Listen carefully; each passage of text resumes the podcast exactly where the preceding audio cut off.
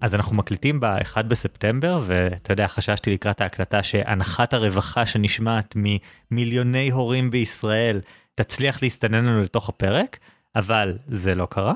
אתה מתכוון להנחת רווחה הפיקטיבית, שמיד אחריה יש ימי הסתגלות וחגים ושביתות, ובעצם עדיין הכל מאוד קשה בשביל ההורים. כן, כן, כן, אבל רציתי לדבר על זה דווקא מהקשר אחר, כי יש לי חבר שמצא סוג של פתרון לאיך מתמודדים עם סוף אוגוסט. הוא ואשתו פשוט באופן קבוע בסוף אוגוסט נוסעים לגור עם ההורים של אשתו בטורקיה, ופשוט חיים איתם שם במשך שבועיים או משהו כזה, וממש מתייחסים לזה כאיזה נופש. כלומר, ללכת, לעצור את כל החיים, ללכת למקום אחר, ואז אתה נמנע מהאירוע הזה של איך מתמודדים עם ילדים באוגוסט, פשוט לא מנסים לנהל שגרה במקביל, פשוט עושים משהו אחר לגמרי. כן, לפעמים האטרקציה של חופש זה לא לראות מקום חדש או לחוות חוויות, זה נטו לא להיות בתוך החיים הרגילים. לפעמים זה הדבר היחיד שאתה באמת צריך. אני חושב שזה אחד מהדברים הכי טובים שחופש עושה לכל אחד. טוב, המאזין שלנו מביע דעה מאוד דומה, אבל אולי בצורה יותר קיצונית. המאזין קובי שואל, עברתי ילדות זרועה בהתעללות והזנחה, במשפחה מסובכת ומתבודדת בחברה החרדית. בין גיל שמונה עשרה ל-עשרים ושלוש עברתי תהליך של חזרה בשאלה וניתוק מהמשפחה. עברתי מירושלים לצפון, עברתי מספר טיפולים נפשיים שונים, אלטרנטיביים וקונבנציונליים. היום אני נשוי, אבא בקרוב, אדם חופשי, עבודה טובה בהייטק, חברים ואהבה. אבל עדיין יש בי רצון מאוד ברור לקום, לעזוב הכל, לנסוע לתאילנד. אני מבין בראש שהרצון הזה הוא השתקפות של חסכים מהעבר, אבל אני לא מוצא מנוח לתשוקה הזו להתחיל דף חדש. בתקופות הרעות שלי פיתחתי מודל, שקראתי לו מודל הטרמפיסט. אני לא חווה את החיים עצמם, אני עובר מחוויה לחוויה בלי להיקשר, בלי לרכוש, בלי לגעת, רק לשרוד ולהגיע ליעד הבא. הבעיה הייתה שהטרמפים לא הביאו אותי לשום מקום שרציתי, ובכל פעם גיליתי שבלי לקנות רכב משלי, או להחליט מה בעצם היעד, אני לא אגיע לשום מקום. בראש אני יודע שזה לא יקדם אותי, אבל ברגעים קשים אני עדיין מדמיין בריחה מהעבודה, זוגיות, מדינה וכו'. אני מחפש מודל חדש, מודל שבו אבין שמה שיש לי הוא בעצם החיים עצמם, שאני כבר לא טרמפיסט, אלא אדון לעצמי. האם אני הנהג? האם אני כבר לא נוסע? מה זה להיוולד לתוך סיטואציה קיימת בגיל עשרים ושמונה? זאת אחת השאלות היותר רציניות ויותר כבדות נקרא לזה שקיבלנו, כלומר, התעסקנו בדברים שהם מאוד קרובים לחיים של אנשים, אבל באמת יש פה הרבה, וברור שיש פה חלקים שאנחנו לא, לא הולכים לגעת בהם, כל העניין של אה, אה, ילדות של התעללות, אז נחק, זה עולמות שאנחנו כעיקרון לא נוגעים בהם בפודקאסט, אבל האתגר שאנחנו רוצים להתמודד איתו זה בעצם איך לשנות נקרא לזה את מודל הטרמפיסט, מה האלטרנטיבה למודל הזה. כן, קובי אומר שהוא כבר היה בקשר עם כל מיני מטפלים מקצועיים, ואנחנו כמובן לא תחליף ולא עומדים בשורה אחת עם, עם מקצוענים באף תחום, אבל כשהוא מתחיל לדבר על מודלים, אז שם אולי יש לנו קצת מה לתרום. ואני חושב שבעצם השאלה של קובי היא עוד אחת מהשאלות האלה, שהן בעצם שאלות על איך חיים. כלומר, מה בעצם המשמעות של החיים, למה אנחנו עושים דברים בחיים, איך מתמודדים כל מיני סתירות פנימיות שיש בחיים, בזה שחלק גדול מהחיים מוקדש ללחיות את החיים. כלומר, להתעסק בזה שנמשיך לחיות, כדי שנמשיך לעשות את הדברים שמאפשרים לנו להמשיך לחיות. כן, ואיפה בעצם עובר הגבול בין לחיות ולשרוד לבין, לא יודע, לסגסג, להגיע למטרות, למצות את עצמך בתור בן אדם? אז אני חושב שכדי לענות על השאלה הזאת, אנחנו צריכים להסתכל על מקום שהוא תמצית הסגסוג, וזה מסעדות מישלן, המסעדות הטובות ביותר בעולם. ואני חושב שהסיבה שלקובי כל כך קשה להגדיר לעצמו מה הוא מחפש בחיים, זה שבאופן כללי להגדיר דברים זה ממש ממש קשה. אז לי גם יש מודל שקשור לאוכל, אבל מכיוון די שונה. לדעתי, לקחת שליטה על החיים זה כמו להחליט אם קורנפלקס זה מרק. קורנפלקס זה לא מרק.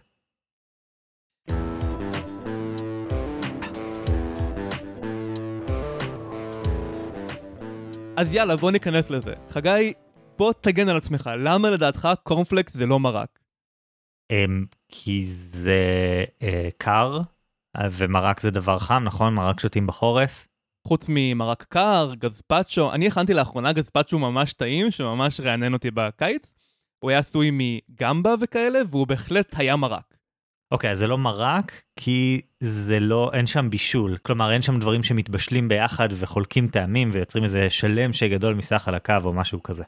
תראה, בשנייה שמוסיפים את החלב, הוא רק חלב, אבל תוך כמה שניות הוא מקבל איזשהו אופי, איזושהי השראיה מהקורנפלקס, ואז מדובר בנוזל ששרו בו עוד מרכיבים, והוא קיבל טעמים מיוחדים. ששוב, לי זה נשמע כמו מרק. אתה משמיד לי את כל הטיעונים, אני לא, אה, לא יודע, זה, מה נשאר לי? אה, זה לא מרק כי אוכלים את זה לארוחת בוקר, אבל זה לא חייב להיות, מה הפואנטה שלך? תשמע, אנחנו יכולים להמשיך לדון בזה כל היום, ובאמת קל מאוד למצוא דיונים באינטרנט מאוד ארוכים, שבהם אנשים עושים בדיוק את זה, מעלים כל מיני קריטריונים שהקורנפלקס עומד או לא עומד בהם, ומנסים להכריע. הכי קלאסי זה שהולכים לכל מיני מילונים, פותחים, מוצאים את כל ההגדרות למרק, ואז מנסים לראות אם קורנפלקס יוצא בפנים או בחוץ. ויש גם מלא דיונים דומים. בואו, אני מזמין אתכם לחשוב בעצמכם איפה אתם עומדים בסוגיות כמו האם נקניקייה זה סנדוויץ', האם טייץ זה מכנסיים, האם קערה של פיצוחים זה סלט, האם בירה אפס אחוז זה סוג של גזוז, או שבכלל בירה זה פשוט גזוז אלכוהולי, האם פודקאסט זה אמנות, כל מיני כאלה. זה תחביב נפוץ בדיונים ברשת, לנסות להכריע בסוגיות האלה. אני אגיד גם תחביב קצת מיותר. כלומר, אני מרגיש שכל פעם שדיון מתחיל לדיון על הגדרות, אז כאילו אפשר לסגור את הבסטה. כן, בדיוק, לשם אני חותר. הסיבה שהדיונים האלה לא נגמרים אף פעם, היא שהכלי הזה של הגדרות, הוא כלי ממש בעייתי בשביל לחלק את העולם לקטגוריות. מה זו בעצם הגדרה? הגדרה זה אוסף של כללים שאפשר לקבוע איתו אם משהו שייך לקטגוריה או לא. אפשר להגיד, זה תנאים הכרחיים כדי להיות בקטגוריה, ותנאים מספיקים כדי להיות בקטגוריה. ואז אפשר לקחת משהו בעולם, ולהכריע אם הוא בפנים או בחוץ. אז למשל, לפי ויקי מילון, מרק זה תבשיל נוזלי שמקבל את טעמו ממרכיבים שונים שהתבשלו בנוזל. ובגלל שהם בחרו במילה הזו התבשלו, במקום שהו בנוזל, אז זה מוציא את קורנפלקס מהכלל. אבל רגע, אם תחפשו ברשת, מרקים ללא בישול, תמצאו מלא מתכונים לדברים שהם בבירור מרק, והם לא כוללים בישול. והאמת היא שמאוד מאוד קשה, אולי בלתי אפשרי, לתת הגדרה למרק שתכלול את כל מה שנראה לנו כמו מרק, אבל לא תכלול קורנפלקס. וזו הבעיה הראשונה עם הגדרות. זה כלי שפשוט לא עובד. אבל זו אפילו לא הבעיה היחידה. למשל, מהרעיון הזה של הגדרה נובע שכל דבר בעולם הוא או בפנים או בחוץ. או שזה כן מרק, או שזה לא מרק. אבל לי לפחות זה לא מרגיש נכון. נניח נעבור לסנדוויץ'ים. סנדוויץ' טונה שהוא בין שתי פרוסות לחם לבן, וילד לוקח אותו לבית ספר, זו דוגמה מאוד טובה לסנדוויץ'. מצד שני, משהו כמו פלאפל בפיטה, לא יודע, אולי זה עדיין סנדוויץ', אבל בבירור זו לא דוגמה טובה לסנדוויץ'. אינטואיטיבית, סנדוויץ' טונה הוא יותר סנדוויץ'י מאשר פלאפל בפיטה. והגדרה, לא משנה מה היא תהיה, היא לא יכולה לשקף את האינטואיציה הזאת, כי זה שחור ולבן או כל או כלום. ויותר מזה, בגלל שההגדרה בעצם מסרטטת גבול, היא מושכת את העין שלנו, את המחשבה שלנו, דווקא למקרים המוזרים, במקום למקרים הטיפוסיים. סתם, נניח שאני כותב לאיזה מגזין, ואני רוצה לכתוב איזה מאמר על הפסלים הכי יפים בעולם. אם אני אתחיל מהגדרה של מה זה פסל, אז במקום לחשוב על פסלים יפים, אני אבזבז מלא אנרגיות על להחליט מכל מיני מקרי קצה, הם פסל או שהם ציור, פסל או שתופעת טבע. בקיצור, אני אחשוב על פסלים מוזרים, במקום לחשוב על פסלים קלאסיים. אז השימוש שעשיתי בהגדרה בעיקר הפריע לי ושיחה דעתי, במקום למקד אותי. אבל ברור למה משתמשים בהגדרות. כאילו, משתמשים בהגדרות הרבה פעמים, כי, כי לפעמים צריך, נגיד, בחקיקה זה, ורגולציה, זה המקום הקלאסי. אם ניקח את הדוגמה של מרקים, אם אתה רוצה להטיל מס על מרק, אתה חייב להגדיר מה זה מרק ומה זה לא. אם אתה רוצה, לא יודע, בישראל יש, מי שלא מכיר, יש את פקודת הדייג, שמדברת על כל מיני דברים שמגדירים איפה מותר לדוג, האם מותר לדוג, רישיונות דייג וכן הלאה, וממש בהתחלה של הכתוב, דג פירושו כל חיית מים, בין שהיא דג ובין שאינה דג. מה שיצר את הביטוי המוכר, דג לרבות שאינו דג. כלומר, דג זה גם דגים וגם דברים שהם לא דגים, אבל הם דגים לצורך הדגיגות בהקשר של החוק הספציפי הזה. אז צריך לעשות את ההגדרות האלה, וזה ממש קריטי, כי נוצרים על זה ויכוחי ענק. אחד הדברים המבדרים זה שנגיד היה בארצות הברית ב-אלפיים ושלוש, דיון בבית המשפט על האם האקסמן הם בני אדם. למה? כי בובות, כלומר צעצועים בצורת בני אדם קטנים, היה להם מכס בשווי שנים עשר אחוז, אבל צעצועים שהם בצורה של דברים שאינם בני אדם, היה עליהם מכס בתעריף של שישה נקודה שמונה אחוז. כלומר, אם האקסמן הם בני אדם, אז לייבא צעצועי אקסמן לארצות הברית, צריך לשלם על זה מס של שנים עשר אחוז. אם הם מוטנטים בצורת בני אדם, אז צריך לשלם עליהם רק שישה נקודה שמונה אחוז. ומה שהחליטו אגב, זה שהם לא בני אדם. כן, אני שמעתי על זה, וחברת מרוול בעצם בגדה בדמויות, כאילו כל הקטע של האקסמן זה שהם נלחמים על זכויות אדם, והם רוצים שיחשיבו אותם בני אדם, ואז החברה שיצרה אותם אומרת, דווקא לדעתנו אתם לא, כי זה חוסך לנו שישה אחוז מס. בכל מקרה, הנקודה כאן היא שהגדרות האלה הן טובות לא כי הן נכונות, אלא כי הן ברורות. כלומר, כל עוד כולנו מסכימים, אפשר לחסוך תביעות, ואפשר לנהל ככה מדינה. במילים אחרות, הגדרות מאפשרות שליטה. ודוגמה מאוד טובה לזה, זו החברה החרדית. עכשיו, אני אסייג כאן ואגיד שאני יודע מעט מאוד על החברה החרדית, אז כמו תמיד אני מדבר מתוך בורות עמוקה, אבל להבנתי, זו חברה שנשלטת לפחות בתיאוריה על ידי סט מאוד מפורש של כללים והגדרות. ההלכה ופסקי דין של רבנים וכו'. אדם חרדי אמור לדעת בכל רגע מה מצופה ממנו, מה מותר ומה אסור. ואם הוא לא יודע, אז הוא יודע בדיוק את מי לשאול. ובסופו של דבר הוא רוצה לקבל תשובה בצורה של שחור ולבן. מותר, אסור, אדם בסדר, אדם לא בסדר. וזה מעולה בשביל ליצור חברה מאוד אחידה, לפחות כלפי חוץ, ומאוד מלוכדת. אבל ההישענות הזו על הגדרות, על תנאים הכרחיים ומספיקים, מביאה איתה את כל הבעייתיות שדיברנו עליה. קודם כל, כמו שאמרתי, כמעט אף הגדרה לא מסוגלת לכלול את כל מה שאמור להיות בפנים, וגם להוציא את כל מה שלא אמור להיות בפנים. אז אם נחשוב על חוקי ההלכה והנורמות של חברה חרדית בתור הגדרה לחיים נכונים, אז כמו כל הגדרה אחרת, כמעט בוודאות, ההגדרה הזו מוציאה מהכלל חיים שהם נכונים, ומשאירה בפנים חיים שאינם נכונים. למשל, בחברה החרדית יש נורמה מאוד חזקה של ללמוד. ובלי להיכנס למעלות והחסרונות של לימוד תורה, יש אנשים שזה לא מתאים להם. יש אנשים שמאוד קשה או בלתי אפשרי בשבילם לעמוד בסטנדרט הזה, ואם הם היו יכולים לחיות חיים אחרים, והם לא היו אומרים שהם נכשלו ברף הזה שלא מתאים להם, אז זה היה יותר טוב לכולם.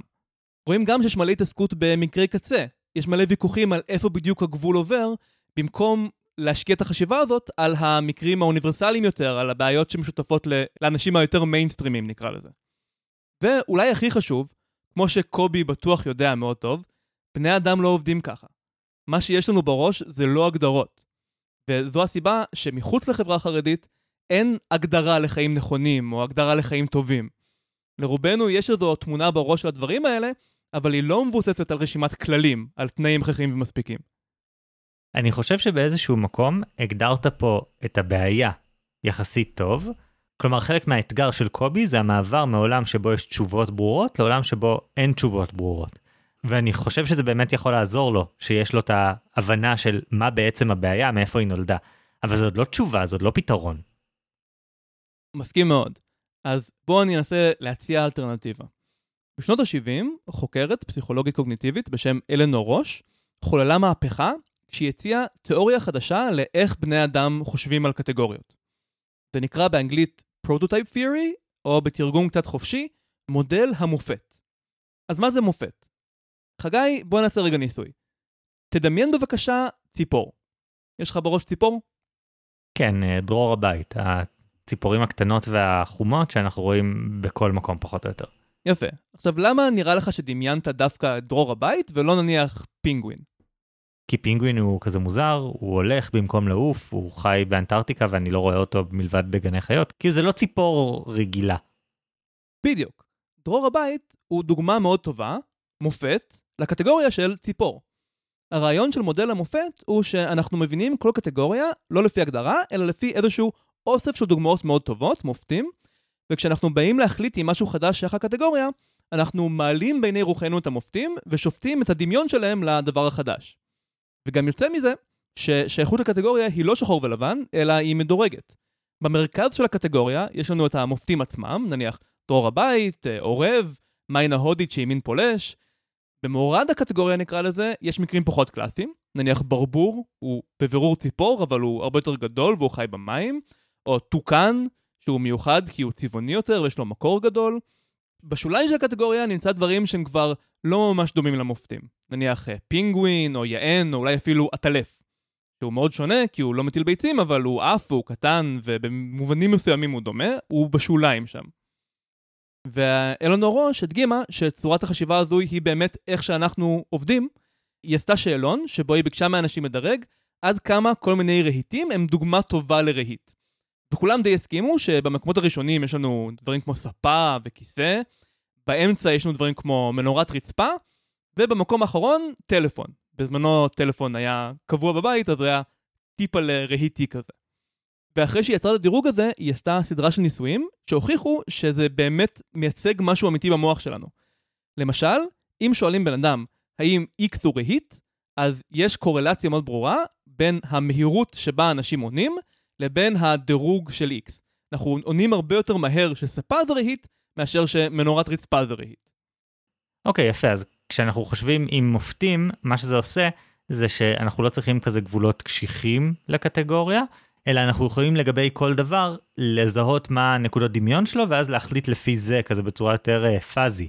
אז נגיד, אני יכול להגיד שכיסא זה רהיט כי יושבים עליו, ושידה זה רהיט כי זה כבד, למרות שכיסא הוא לא כבד, ושידה זה לא משהו שיושבים עליו, וזה מאפשר לנו כזה משהו יותר גמיש, נכון? כלומר, למרות שאין גבולות קשיחים לקטגוריה, אנחנו עדיין מסוגלים להתמודד עם קטגוריות באיזשהו אופן, וזה באמצעות הקסם הזה שלא להגדיר את הקצוות, אלא בוא נגיד את המרכז. בדיוק, וזה גורם לנו לחשוב הרבה יותר על דברים כמו ספה וכיסא, ופחות על דברים כמו טלפון. כשאנחנו חושבים בהגדרות, אנחנו נאלצים לתהות על השאלה שהיא קצת מטופשת, האם טלפון קווי הוא רהיט? תכל'ס זה לא כזה חשוב. אם אנחנו רוצים להבין רהיטים, הרבה יותר טוב שנחשוב על ספות וכיסאות ושידות. וכאן אני חוזר למודל הטרמפיסט של קובי. קובי מספר שהוא מרגיש שהוא חי על אוטומט, הוא נותן לחיים להוליך אותו, והוא לא מצליח לקחת שליטה. ואולי מה שהוא מרגיש זה את הקושי להבין את הקטגוריה הזו של חיים נכונים או חיים טובים. הוא כבר לא מזדהה עם ההגדרות שהוא גדל איתם, של העולם החרדי, אבל הוא עדיין חייב למצוא איזושהי דרך להבין את הקטגוריה הזאת כדי שהוא ידע לאן הוא מנסה להגיע. אז כאן אני ממש נכנס לספקולציה על המצב הנפשי של קובי, אז שיהיה ברור שוב שאני לא יודע על מה אני מדבר, אבל יכול להיות שהטרמפים האלה שהוא מרגיש שהוא לוקח, זה בעצם ניסיון לא לגמרי מודע לאמץ לעצמו איזשהו מופת, כמו במודל המופת. למשל, אולי יש טרמפ של כניסה לעולם ההייטק. קובי אימץ מופת כזה של הייטקיסט מוצלח, שהוא מבין בתחום שלו, הוא טוב בתכנות, הוא מרוויח מלא כסף, והמופת הזה נתן לו מגדלור לכוון אליו. במשך תקופה מסוימת הוא באמת הרגיש שהוא מתקדם, כי המופת באמת כיוון אותו למשהו מועיל, והוא הרגיש שהחיים משתפרים. הבעיה היא שזה מופת שהוא חלקי. המופת של הייטקיסט מוצלח לא ברור איזה ממשפחה יש לו, או מה הוא עושה עם הזמן הפנוי. ויכול להיות שבגלל זה קובי כל פעם מרגיש מחדש, הוא נתקע, ואז הוא מחפש את הטרמפ הבא. אני לא חושב שהקושי של קובי הוא עם זה שהוא צריך עוד טרמפים, או כאילו כל הצורך להחליף וכן הלאה. אני חושב שזה בגלל שהוא לא יודע מה היעד הגדול שלו. כלומר, הוא מרגיש שזה הרבה יעדים קטנים, ואולי אתה מנסה קצת להסביר ולהמשיג את המשמעות הזה של יעדים קטנים, אבל זה לא תשובה ליעד הגדול, למה אני עושה עם החיים שלי.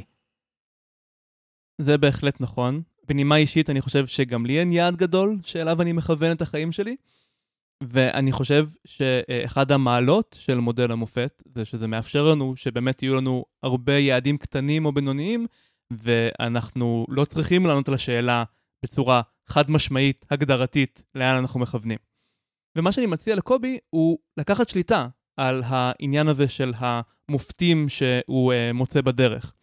במקום לאמץ כל פעם מופת אחר, מופת אחד, שתמיד יהיה חלקי, תבחר בכוונה אוסף של מופתים שאתה מרגיש שמכסים את מה שאתה מחפש מהחיים שלך.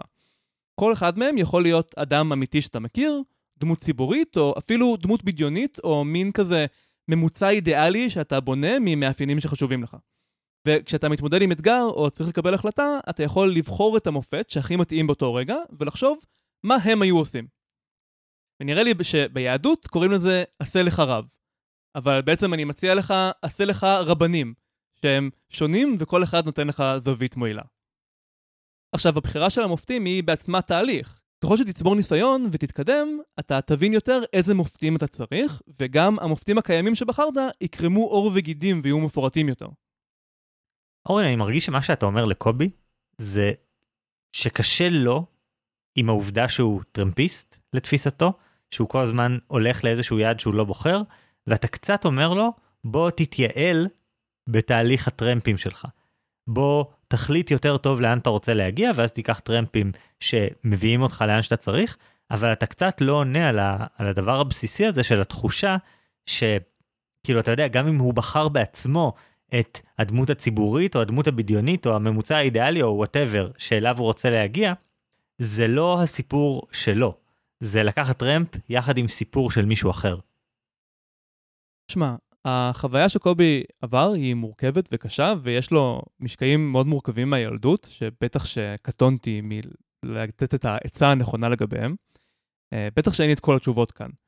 והמודל טרמפיסט שהוא מתאר, הוא מתאר את זה בתור מנגנון הגנה, שהוא לאו דווקא בריא בשבילו. אז יכול להיות שאתה צודק, ויכול להיות שאני מודל אותו כאן להישאר באיזשהו מיינדסט בעייתי. אבל אני דווקא חושב שאפשר כאן להפריד את המוץ מהתבן, ואפשר להישאר עם המנגנון הזה בצורה שתמשיך להועיל לו ולעזור לו, ותהיה פחות בעייתית. והמפתח כאן הוא, הוא להיות גמיש יותר, ולהיות מודע יותר. זאת אומרת, אתה לא סתם לוקח טרמפ, כי במקרה עבר אוטו ועלית עליו, ואתה על אוטומט, אלא בצורה מודעת אתה בוחר מופתים, שהם אולי שונים אחד מהשני, אולי משקפים זוויות שונות של מה שחשוב לך, ואיתם אתה יכול לקחת טרמפים מועילים יותר, ולא להרגיש שאתה נאלץ לעלות על טרמפים, אלא שאתה בוחר את זה. בסופו של דבר, מה זה טרמפ? טרמפ זה סך הכל כלי, דרך להתקדם. זה שאתה עולה על טרמפים לא חייב לומר שאתה לא בשליטה. ואם הטרמפים הם מופתים, שבחרת בצורה מודעת, או אפילו בנית בעצמך לפי מה שחשוב לך, אז אפשר בשיטה הזו להתקדם ולהגיע מאוד רחוק, אפילו שמעולם לא הגדרת את היעד.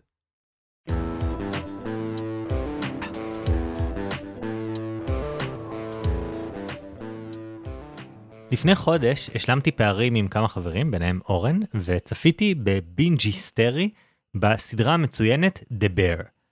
למי שלא מכיר, זו סדרה על שף שהתלמד והתמקצע במסעדות מישלן יוקרתיות, ואז חוזר הביתה לשיקגו לנהל את המסעדה שאחיו הוריש לו. הסדרה הזו מציגה מקרוב עולם שתמיד ריתק אותי, אבל גם ממש, אבל ממש הלחיץ אותי. מסעדנות. מסעדנות זה עולם משוגע. מספיק לראות עשר דקות של אפילו תוכנית כמו משחקי השף, או משהו דומה, כדי להבין כמה מטבח זו סביבה קשוחה. כל הזמן יש לחץ זמן אינטנסיבי, יש לקוחות שמבקשים דברים מעצבנים, וכל זה בסביבה שהיא גם קשוחה לעלה מבחינה כלכלית. כי מסעדות זה תמיד הימור כלכלי משוגע לגמרי, והסיכוי לסיים בחובות עצומים הוא מאוד גבוה. וכל שנייה של The Bear ממחישה את העניין הזה היטב. אתה כל הזמן בלחץ שמשהו ישתבש, לקוח לא יקבל את האוכל שלו, הם יאבדו את כל הכסף, אם משהו קטן לא עובד והם סוגרים מוקדם או אין להם לילה לאותו יום, הם איבדו את עצמם והם גומורים כלכלית. זה הווייב של כל הסדרה, וזה הווייב של כל עולם המסעדנות. אבל בעקבות הסדרה הזאת, גם יצא לי לקרוא ספר על העולם הזה, שאחד הפרקים בסדרה מבוסס עליו, בשם Unreasonable Hospitality. את הספר כתב וויל גידרה, מי שהיה המנהל של אחת המסעדות המפורסמות בעולם, אחת עשרה מדיסון פארק. מדובר במסעדה בניו יורק, שנפתחה בשנת אלף תשע מאות תשעים ושמונה, אבל במשך השנים הראשונות שלה לא הייתה משהו מיוחד.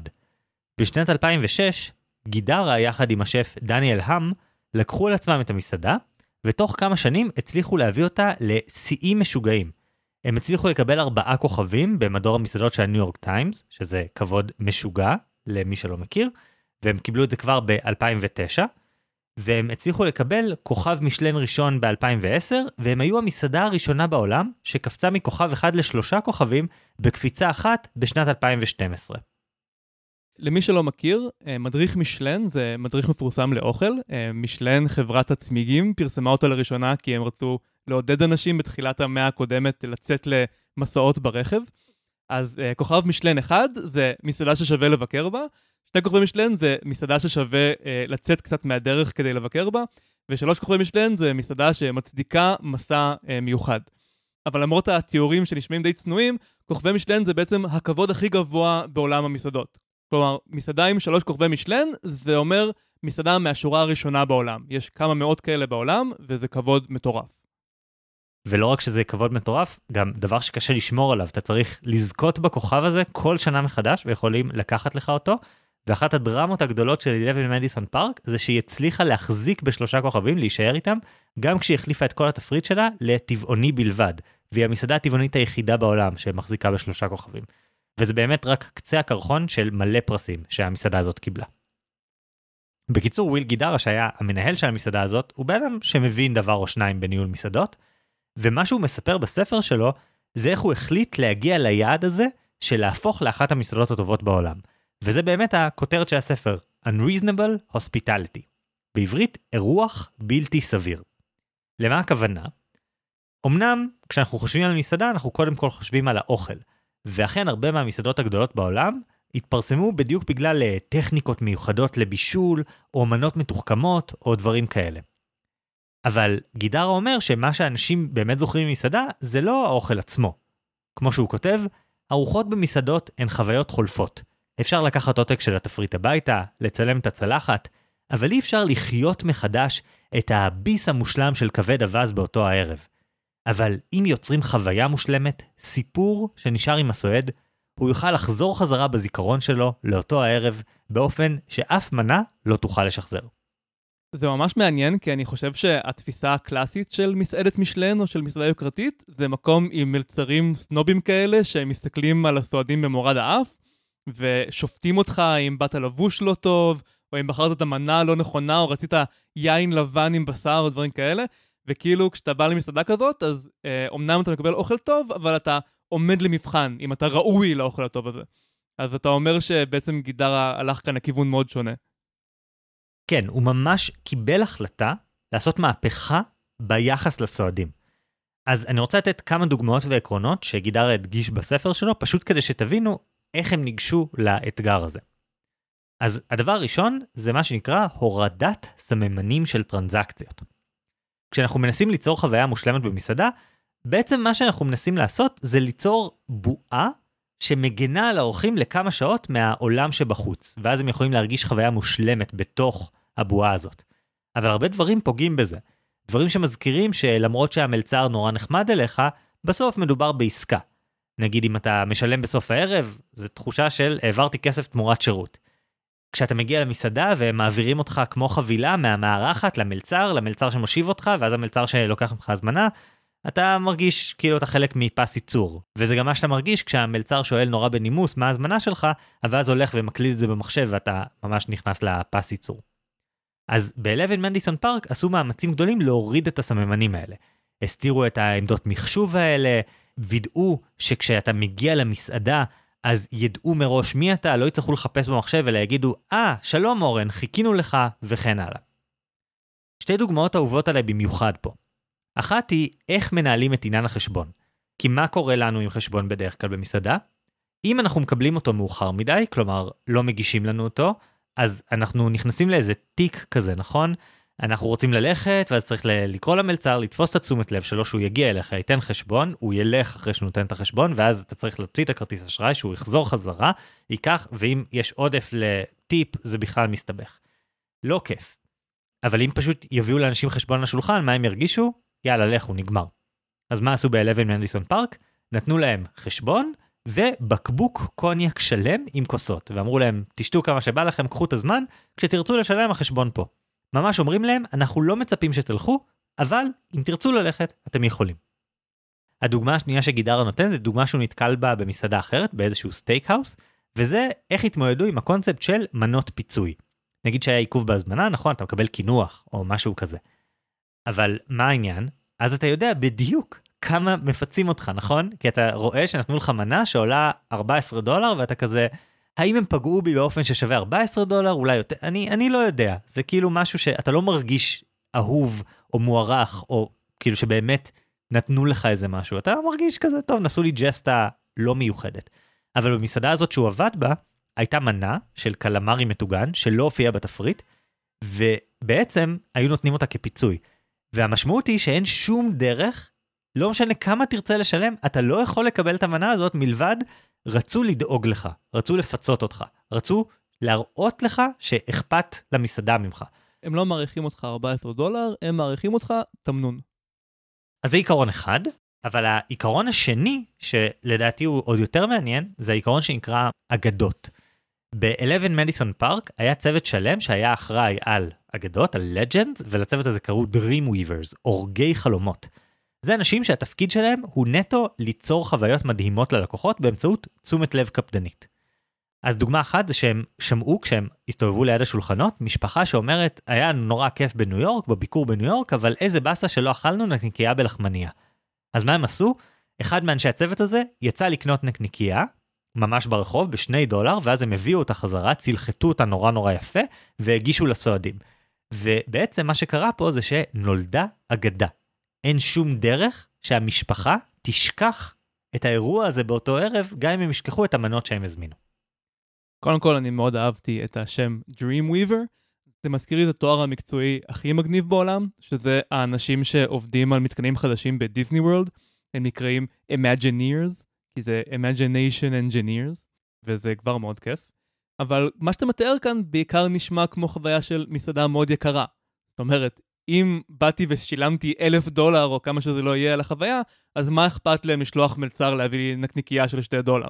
זה קצת לא חוכמה. המסעדה נורמלית יותר, שאין לה כוכבי מישלן, לא הייתה יכולה להרשות לעצמה כזה דבר. אבל זה לא עניין של כסף. כאילו, שני דולר, כל מסעדה יכולה להרשות לעצמה. זה בדיוק הפואנטה. הפואנטה היא לא מה שהם נתנו, אלא העובדה שהם ממש רואים את הלקוח. זה שהם שומעים את שולחן שתים עשרה, מתלונן על אוי לא, יהיה לנו הנגובר מחר, ואז הם מקבלים שקית יפה עם קפה טחון חזק יוקרתי, טבליות נגד צרבת ומאפין לארוחת בוקר. או שומעים אבא שמתבאס שהוא לא קנה לילד שלו מתנה, והצוות תופר לו דובים עם אגבות מטבח. או שהם שומעים שני אורחים שחוגגים את יום הנישואים שלהם, שואלים את מלצר העיינות אם השמפניה שהם השאירו בבית במקפיא תתפוצץ, ואז מה הם עושים? איש הצוות לוקח מהם מפתח, מגיע אליהם הביתה, מוריד את השמפניה למקרר ומשאיר גם קוויאר ושוקולדים. אוקיי, זה מטורף. והפואנטה היא ההתאמה ללקוח. גידרה מדבר על זה שנגיד מטווחי דירות בארצות הברית הם כאילו מפנקים את רוכשי הדירות, שמים להם בקבוק שמפניה במקרר, זה בדיוק לשפוך עליהם כסף. אני קיבלתי מכם עכשיו שלושים אלף דולר בעמלות תיווך, אני יוציא שלוש מאות דולר, אחוז אחד מהדבר הזה אני יוציא על לשים לכם בקבוק שמפניה סופר יוקרתי נגיד. אבל לעומת זאת, לראות את הלקוח זה לשים שם אה, מכונת קפה. למה? כי כל אחד צריך קפה אחרי שהוא עובר דירה. זה משהו שבאמת רואה את הבן אדם ומה הוא צריך. או לקנות לכל בני הבית כרטיס שנתי לתחבורה ציבורית. ואז הם יודעים שהם מסודרים לשנה הקרובה, וזה נעים להם שהם לא צריכים להתעסק בזה. זה לראות את הבן אדם. וכאן אני רוצה לחזור לקובי. קובי, אני חושב שהאופן שבו אתה מסתכל על החיים שלך כרגע, הוא מאוד תכלסי. צריך לעשות X. יש משימה Y, התחנה הבאה היא Z. כל פעם יש עוד יעד. אם לחבר למודל שלנו, זה כמו להתעסק באוכל במסעדה, ברמה של קלוריות, או פירמידת המזון. אוכל שווה מזון. ארוחה זה חלבון ופחמימה. ומה שחסר לך פה, זה שהדבר שאתה לא רואה, זה את קובי. זה את עצמך. אם מה שוויל גידרה הביא ל-אחת עשרה מדיסון פארק, זה אובססיה. לראות את הלקוח באמת, אני חושב שזה מה שחסר במסעדה שהיא החיים שלך. לראות את עצמך באמת, לתת לעצמך מקום. וגם חשוב לומר, קצת להסתיר או למשוך את הפוקוס הרחק מהחלקים שהם יותר טרנזקציה, עסקה. הרי את החיים של כולנו אפשר לראות בתור לולאה חסרת משמעות של להשיג כסף כדי לאכול, כדי לחיות, ולחיות כדי להשיג כסף כדי לאכול. אבל אם אפשר לקחת משהו מעולם המסעדנות, זה בדיוק לקחת את הפעולה היומיומית והשגרתית של לאכול ולהגיד, לא עושים את זה בשביל קלוריות ומזון, עושים את זה בשביל חוויה, משהו שיש בו ערך בפני עצמו, ולא ככלי כדי לקדם משהו אחר. שמע, חגי, אתה עכשיו עושה בדיוק את מה ששמת אותי קודם. אתה אומר לקובי, שמע, יש לך בעיה שאתה לא יודע למה אתה חי, אז מה שאתה צריך לעשות זה לדעת למה אתה חי. ואם תדע למה אתה חי, יהיה הרבה יותר נחמד. עם זה אני חושב שקל להסכים, אבל זה לא ממש עצה. נכון, באיזשהו מקום, בשביל זה קובי פנה אלינו בכלל. אז אני באמת רוצה לקחת את זה לעצה קונקרטית, וגם אותה אני רוצה לקחת מוויל גידרה. לעצה הזאת קוראים חוק ה-תשעים וחמש חמש. תפקיד מרכזי של גידרה כמנהל תפעול של מסעדה, זה איזון תקציבים. הוא היה מגיע למסעדה שלא מצליחה לסגור את החודש, ומזהה שהלובסטר מפסיד להם מלא כסף, אז מוריד אותו מהתפריט, או מזהה שהם ממלאים מחדש מדפים בשש בערב, וזה שורף מלא אוכל, אז מבטל את הפרקטיקה הזאת, כל מיני דברים כאלה. ולכן כשגידרה ניהל את הגלידריה של גן הפסלים של המוזיאון לאמנות מודרנית בניו יורק, מלא אנשים היו מופתעים שהוא הוציא מלא מלא מלא כסף על כפיות פלסטיק כחולות עבור הגלידה הזאת. מה זאת אומרת? כאילו, צריך כפיות פלסטיק לגלידריה. מה, מה היה מיוחד בכפיות האלה? הן היו ממש ממש מעוצבות יפה, הוא הביא אותן במיוחד מאיטליה, והוא ממש מספר שהוא היה רואה אנשים, מקבלים את הגלידה שלהם, ואז עוצרים, מוציאים את הכפית, מסתכלים, בוחנים אותה מכל הזוויות, ואומרים, וואו, איזה כפית מדהימה.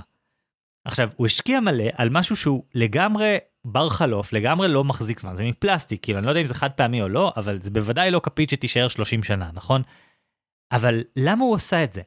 והתשובה שלו היא, כשאתה מנהל תשעים וחמישה אחוז מהתקציב של העסק שלך, בצורה אגרסיבית, עד לאגורה האחרונה, אתה יכול לבזבז את ה-חמישה אחוז הנותרים בצורה מטופשת. כמו על כפיות, שרוב האנשים היו מסתכלים עליהם רק בתור כלי להעביר את הגלידה מהכוס לפה. עוד דוגמה אחרת, כשהוא בנה עם מנהל היינות של אחת עשרה מדיסון פארק את uh, צימודי היין, שזה בעצם uh, בתפריט טעימות של מסעדות ממש היי-אנד, uh, אז יש יין שמלווה כל מנה בתפריט. אז הוא אמר להם, אוקיי, תחסכו כסף על רוב היינות בתפריט, אבל תשאירו יין אחד בסוף, שלתוכו תשפחו את כל מה שחסכתם. כלומר, אתה תקבל יין אחד שכולם יהיו בוואו מסביבו, וכל השאר אתה יכול קצת לחסוך. או בעולם אחר לגמרי, אני מנהל את התקציב של המסעדה בקפדנות, אבל מוציא מלא כסף על ימי צוות משוגעים, שהם מייצרים גאוות יחידה חזקה אצל הצוות כולו. במילים אחרות, אתה אומר שחשוב שלא כל המשאבים ילכו על מה שהכי חשוב, מין פרדוקס כזה. זאת אומרת, צריך חלק מהמשאבים להשקיע על משהו שמרגיש מוגזם, כי זה מה שנותן את הפאנץ' הנוסף הזה, את התחושה של אכפתיות אמיתית או של קסם מיוחד. בדיוק, אנחנו מסוגלים לספוג את החסכנות הזאת ב-תשעים וחמישה אחוז מהדברים, אם יש לנו את ה-חמישה אחוז הנותרים, שאליהם אנחנו יכולים לצפות. אפשר לראות את זה בכל מיני מקומות. נגיד יש לנו כמה חברים שעושים את הדיאטה המאוד מפורסמת של אבא חטוב, שאחד העקרונות שלה זה שיש cheat day, יש יום אחד שבו מותר לך לרמות, עם הגדרות מאוד ברורות למה זה לרמות, כלומר לאכול דברים שהיית מצפה לא לאכול בדיאטה, וחלק ממה שזה עושה, זה להקל על כל שאר ה-תשעים וחמישה אחוז מהזמן, על כל שאר הימים. כי אתה אומר, יש את היום האחד שבו מותר לי מה שאני רוצה, וזה מצדיק את שאר הימים, זה מקל עליהם. אז קובי, זה מה שאני מציע לך. אתה הצגת סוג של דיכוטומיה, מודל הטרמפיסט, או לעזוב את הכל והלכת לטיילנד. או במקבילת המסעדות, אתה הצגת את זה כאו להיות בזבזן על מלא, או קפדן ב-מאה אחוז. אבל אני מציע שיש מודל ביניים. אתה יכול להיות קפדן ולהתעסק בדברים היומיומיים והאפורים, ובלהגיע ליעד הבא בעבודה, ולהגיע ליעד הבא במשפחה, וכן הלאה בצורה מאוד uh, שיטתית, ואולי דומה יותר למודל הטרמפיסט. אבל ברגע שתקדיש את החמישה אחוז הנותרים, כדי להיות נחמד ללקוח שהוא אתה, ולהתנהג עליו אפילו בצורה בלתי סבירה, זה ממש יקל על כל השאר, וזה ממש יחזיר לך את התחושה הזאת של השליטה. אז אתה אומר שמה שחסר לקובי זה שהוא לא מספיק נחמד לעצמו. אני חושב שזאת אחת הבעיות הכי גדולות שאני רואה אצל אנשים, וראיתי את זה גם על עצמי, וגם עם הרבה חברים קרובים שלי, שפשוט יש להם נטייה לא להיות נחמדים לעצמם. הם מסתכלים על עצמם כמו בוס מאוד מאוד מאוד קשוח, ולא כמו מישהו שמנסה לארח אורחים במסעדה ולהעניק להם חוויה טובה. אני חושב שזה קצת רחוק ממה שקובי מתאר, הוא, הוא אומר שהוא לא יודע איך לקחת שליטה על החיים שלו, הוא לא יודע לאן הוא נוסע, ואתה קצת מציע לו בדיוק להוריד את היד עוד יותר מההגה, וכאילו להתפנק, במקום לפתור את הבעיה המאוד יסודית הזאת שיש לו. אני מסכים שכבני אדם אנחנו הרבה פעמים מאוד קשיחים עם עצמנו, אבל זה לא אומר שאין לנו בעיות אמיתיות שאנחנו חייבים למצוא להם פתרון אמיתי. ברור, אבל זה ה-תשעים וחמישה אחוז. ב-תשעים וחמישה אחוז אתה פותר את הבעיות שלך, אני פשוט לא חושב שהבעיות חייבות להיות, אני מכוון לאיזה יעד גדול, יש לי איזו תוכנית עצומה, אני רוצה לחיות את כל החיים שלי בתאילנד. אני חושב שחיים שבהם, לא יודע, כל אחד ומה שמתאים לו, אבל אתה מוצא את החמישה אחוז האלה שנותנים משמעות לכל השאר, זה פותר הרבה מהבעיה בלי שבכלל חשבת שזה קשור. אצל אדם אחד זה יכול להיות לחסוך באגרסיביות את התקציב החודשי, אבל ללכת פעם בחודש למסעדת יוקרה. אצל מישהו אחר זה לפנק את עצמו עם זה שפעם בשבועיים הוא הולך להצגת בוקר של סרט טוב בקולנוע, באולם חצי ריק או כמעט ריק לגמרי, ואחר כך הוא יושב לכוס קפה עם עצמו בבית קפה יפה סמוך. או שזה יכול להיות להחליט שלא משנה מה, בימי רביעי אתה יוצא מוקדם מהעבודה, גם אם זה אומר להשלים ביום אחר, גם אם זה אומר לקחת יום נוסף של חופש כל חודש, ללא תשלום, ואתה מבלה אחר צהריים ארוך עם הילד שלך בכיף. לכל אחד זה יהיה משהו אחר לגמרי, אבל הנקודה שלי זה שלא צריך לשנות את כל החיים, מאה אחוז מהחיים, כדי להרגיש בשליטה, כדי להרגיש שאתה הנהג. ברגע שאתה תמצא את ה-חמישה אחוז האלה שעושים לך טוב, הם יהפכו את כל ה-תשעים וחמישה אחוז הנותרים למוצדקים, נשלטים ורצויים.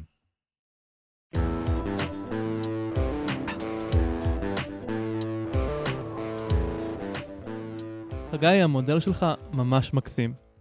הרעיון הזה של אירוח בלתי סביר הוא ממש נהדר, הוא גם קצת משנה את כל איך שחשבתי על מסעדות יוקרתיות, כי יצא לי להיות במסעדות עם uh, כוכב מישלן, אחד, לא יותר, וזה תמיד מרגיש כאילו משהו שצריך להיבנות לקראתו, וצריך uh, לוודא שאתה מוכן, שהבאת את הבגדים הנכונים, שאתה ערוך מחשבתית להעריך את האוכל, כי אחרת זה יהיה מבוזבז עליך וסתם חבל, uh, ואתה כאן מציג משהו שהוא מאוד מאוד שונה, ומרגיש נכון ומקסים יותר. גם בפרק ההוא של הסדרה The Bear, ממש רואים איך הפנים של אנשים מוארים כשמתייחסים אליהם ככה, וגם איך שהצוות מאחורי הקלעים ממש מקבל סיפוק מלשמח אנשים בצורה הזאת. ואני גם חושב שזה ממש ממש מקסים להכיל את זה על עצמנו. ולהגיד שאנחנו בתור לקוחות של עצמנו צריכים לקבל חוויה מאוד טובה, וששווה להשקיע בעצמנו מענו מעבר. אז ממש הקסמת אותי. ואני חושב שזה משהו שאולי כל אחד מאיתנו צריך לשמוע, וספציפית קובי, שבאמת נשמע שהוא די קשה עם עצמו, ואולי הפנטזיות האלה של לברוח לתאילנד, הדרך שלו להגיד לעצמו, וואי, אתה חייב לעשות משהו גם בשביל עצמך, אבל לא רק כדי לשרוד. אבל אני חושב שהסיפור של קובי הוא הרבה מעבר לזה. זאת אומרת, אנחנו שמענו כאן סיפור של בן אדם שהשאיר מאחור את כל העולם שלו, את כל הקהילה שלו, את החינוך שלו, והוא מנסה לבנות לעצמו חיים חדשים, סוג של בלי תוכנית. זאת אומרת, הוא צריך להמציא לעצמו את הכל, כי הוא לא יכול להסתמך על ההורים שלו, הוא לא יכול להסתמך על מה שהוא ראה סביבו שהוא גדל, ובאמת הוא מרגיש קצת דבוד, וזה מאוד מובן. אז להגיד לו שהוא צריך להיות נחמד לעצמו, זה חשוב, אבל אני חושב שהמצוקה שלו מתחילה מהמקום הזה של באמת לא לדעת מאיפה להתחיל, לא לדעת לאן לפנות, או מאיפה הוא יכול לקבל עצה, או מה יכול להכווין אותו, וזה מה שיעזור לו, כאילו, יעזור לו לדעת לאן הוא חותר, ואז הנחמדות תוכל להגיע אחרי שהוא ידע שהוא במסלול הנכון. אורן, אני חושב שהמודל שלך נתן המשגה מעולה למה שקובי מתמודד איתו. זה לקחת את התחושה שלו, אני מקווה, ולהסביר מה בעצם קורה, ואני חושב שחלק ממה שאנחנו מנסים לעשות פה זה למצוא את המודלים שעוזרים לאנשים להבין על עצמם משהו, כי מתוך ההבנה יכול להגיע שינוי. אני חושב שעדיין מה שגם אתה וגם קובי נופלים אליו, זה ההסתכלות הנקרא לזה כמעט רובוטית על החיים ועל מה מטרת החיים. אני חושב שמה שאני מצאתי בתוך הגישה הזאת של ה-Unreasonable Hospitality, של להיות נחמד לעצמך, זה שהיא פותרת הרבה בעיות שלא היית מצפה שהיא תפתור. כלומר, ברגע שאתה מאמץ את הגישה הזאת ואומר, כן, אני הולך להיות נחמד לעצמי בצורה קיצונית, הרבה דברים נעשים יותר קלים. אני חושב שזה קצת דומה למה ששמעתי מהורים שמתארים, שהרבה מההשוואה העצמית שלהם וההסתכלות על הקריירה של אנשים אחרים וההתקדמות שלהם בעבודה וכל מיני כאלה, הרבה מהדברים האלה קצת נרגעו אחרי שהם הפכו להורים, כי פתאום הייתה להם תשובה הרבה יותר ברורה למה מרכז החיים שלי, למה הדבר שבשבילו אני חי ובשבילו אני משקיע. ואני חושב שברגע שאנחנו אומרים את זה, או מול, זה יכול להיות מול ילדים, זה יכול להיות מול עצמנו, עדיף גם וגם, לא לשכוח את עצמך בשביל הילדים שלך, אז דברים יתיישרו מאחורי זה, והחיים והצורך להפתם הכל יירגע קצת, וזה באמת יקל, וזה באמת יאפשר לחיות חיים שלמים יותר. ובזאת אנחנו מפנים את המיקרופון אליכם, בעוד יומיים אנחנו נעלה סקר לפייסבוק ולקבוצת הוואטסאפ שלנו, ובסקר הזה אתם תוכלו להחליט מי מאיתנו יותר עזר לקובי, או אולי אפילו לכם. האם זה היה חגי והאירוח הבלתי סביר? או אורן והשאלות הקיומיות על האם קורנפלקס הוא מרק. חוץ מזה, אתם מוזמנים להצטרף לקבוצת הפייסבוק שלנו, או עדיף קבוצת הוואטסאפ שלנו, לשניהם קוראים חובה להשוות, ויש קישורים בהערות הפרק. וכרגיל אנחנו מזמינים אתכם לשתף את הפודקאסט לחברים ומשפחה שעשויים להתעניין, לדרג אותנו גבוה בספוטיפיי ואייטיונס וכל המקומות האלה. והכי חשוב, לשלוח לנו שאלות. אני מרגיש שבאמת בשנה האחרונה התחלנו לקבל שאלות יותר עמוקות ויותר מפורטות, וכרגיל זה עוזר לנו לצלול לתוך עולם שלם, ולתת לכם תשובות הרבה יותר רלוונטיות. כן, לפעמים זה קצת מפחיד, כי אני חושב שאנחנו מקבלים שאלות מאוד אישיות ומאוד חושפניות, ואני מקווה שאתם מרגישים שאנחנו עושים צדק ומצדיקים בעצם את האמון שאתם נותנים בנו, שאנחנו מאוד מעריכים. בכל מקרה, תודה רבה על ההאזנה. אני חגי על קיים שלם. אני אורן ברנשטיין. ונתראה בפעם הבאה עם השוואות חדשות.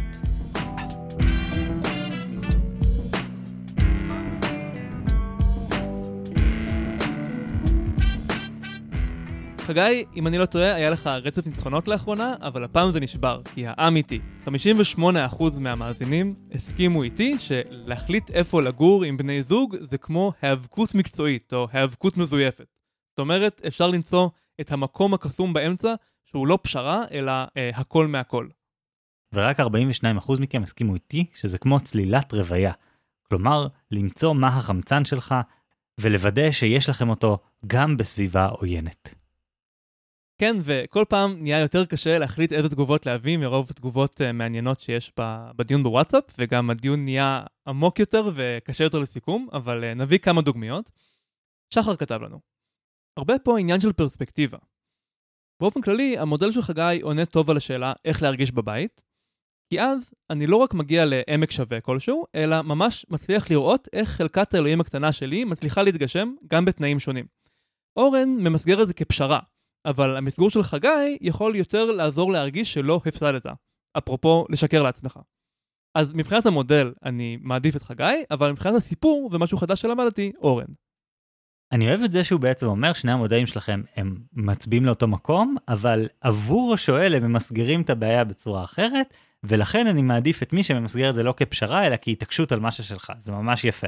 אני בטוח שיש כל מיני יועצים זוגיים, מטפלים זוגיים, שעושים בעיקר הרבה דברים כאלה של מסגר מחדש דברים, ואז עוזר לבני הזוג למצוא את העמק השווה בלי להרגיש הפסד.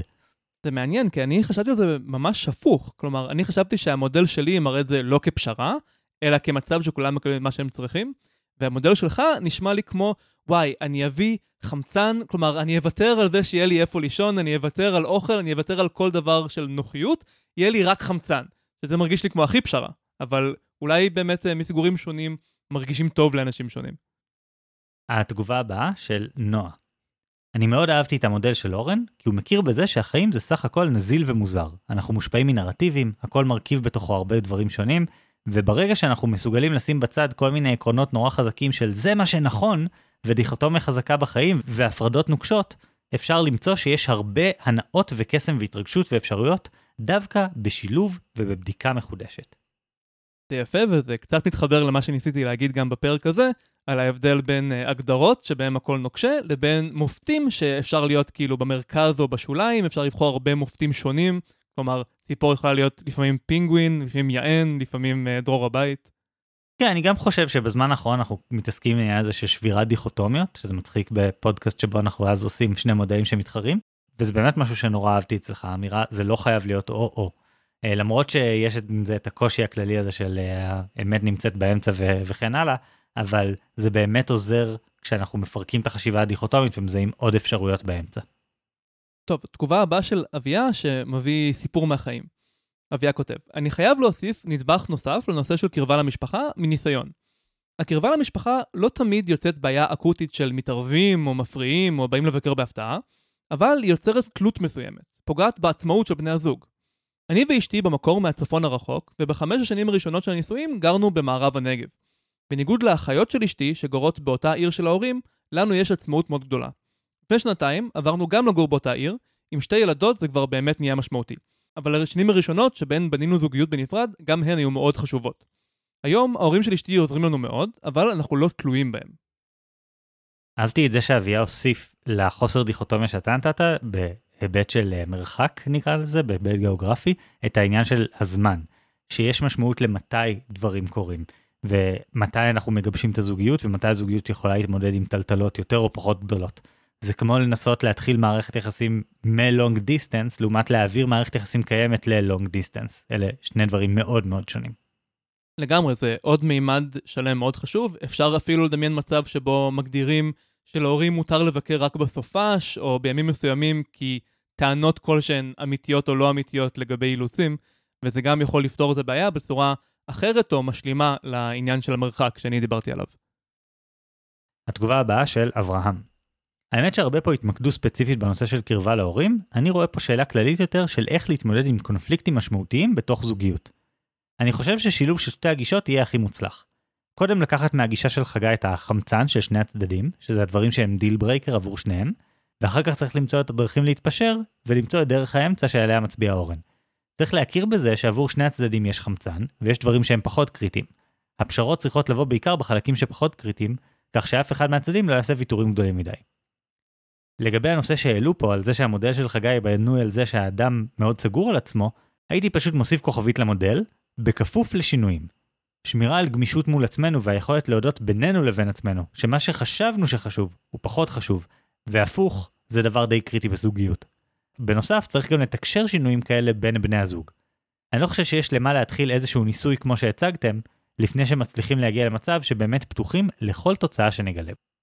זו נקודה מאוד חשובה, כשאנחנו נכנסים לקונפליקט לגבי איך לחיות עם האנשים שאנחנו חיים איתם, שזה בראש ובראשונה בן בת זוג, צריך להכיר בזה שאנחנו בעצמנו לא באמת יודעים.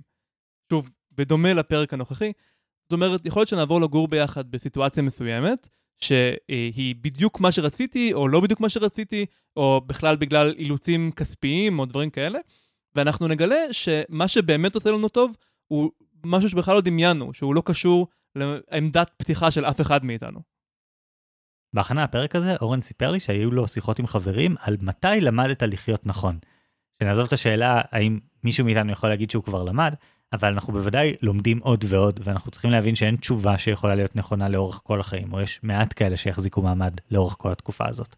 כן, אז אם אנחנו נלחמנו על משהו עם הבן זוג למשל, אנחנו צריכים לדעת לשחרר את האגו ולהגיד, אתה זוכר מה שנלחמנו עליו הוא כבר לא חשוב, או אולי אני עברתי לצד השני לגמרי, וצריך לתת כאילו לחוויות שלנו להוליך אותנו, ולא הגאווה או העמדה שממנה התחלנו.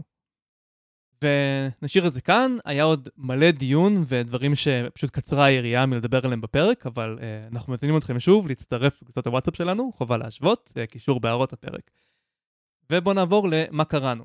וחגי, אתה דיברת על הספר Unreasonable Hospitality, ונשמע שהוא ממש השפיע עליך.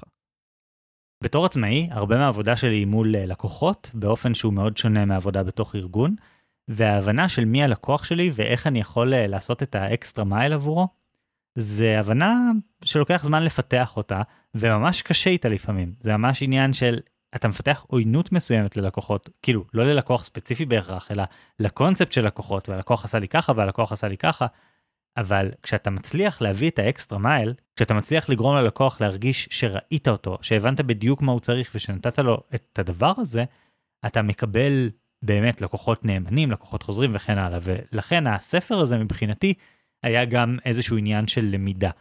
זה היה מעניין לראות את המסע, כי זה ספר שהוא בעצם אוטוביוגרפיה, הוא לא רק עקרונות ודברים כאלה, אלא ממש עשיתי ככה, עבדתי פה, אחר כך עבדתי פה, סיפורים מאוד מאוד ביוגרפיים. אבל אני חושב שבאמת מי שעוסק בתחומים האלה, יכול ללמוד הרבה על סוג החשיבה הזאת, ויש שם גם טיפים על ניהול וכן הלאה. Having said that, אני כן אגיד, למי שלא מגיע מהעולמות האלה, הייתי ממליץ דווקא לראות את הסדרה, The Bear. יש שם פרק אחד, הפרק השביעי בעונה השנייה, שמבוסס על הספר הזה, מתרגם כל מיני אפיזודות מהספר לדברים על המסך, והוא באמת מעביר הרבה מהחוויה הזאת ומהתפיסה הזאת של מה זה מסעדת מישלן, ומה זה לארח אנשים בצורה בלתי סבירה. טוב, אני לא חושב שאפשר להמליץ על כאילו עונה שתיים פרק שבע של סדרה, כי אם תדלגו ישר לשם לא תקבלו את כל האפקט, וגם ממש חבל, כי זו סדרה מהממת. היא זמינה בארץ ודיזני פלוס, אבל הפרק עצמו הוא כאילו ממש מסע כזה, כמו שאתה אומר, של אחד הדמויות בשם ריצ'י, שהוא מגיע למסעדה והם נותנים לו לנקות מזלגות, ובהתחלה הוא כזה, מה, אתם מנסים להשפיל אותי? מה קורה כאן? ואז דרך החוויה הזו, והחל מנקודה הזאת, הוא לומד על הפרינציפים האלה של לתת לאנשים מעל ומעבר, וזה מתחיל מהמזלגות, וזה מגיע משם לכל מקום.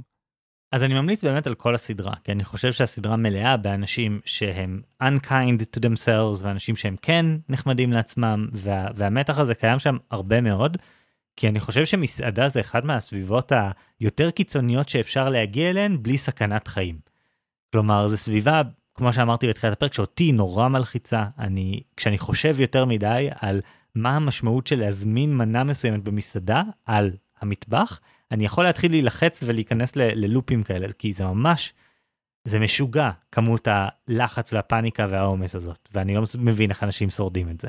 כן, כאילו כשחושבים על uh, מקצועות שדורשים משמעת ברזל ויכולת להגיב בצורה מיידית ובלי היסוס לכל דבר, כי זה חיים ומוות, אז זה כאילו חיילים בשדה הקרב, uh, פרמדיקים בשדה הקרב או באירוע רב מפגעים, וטבחים.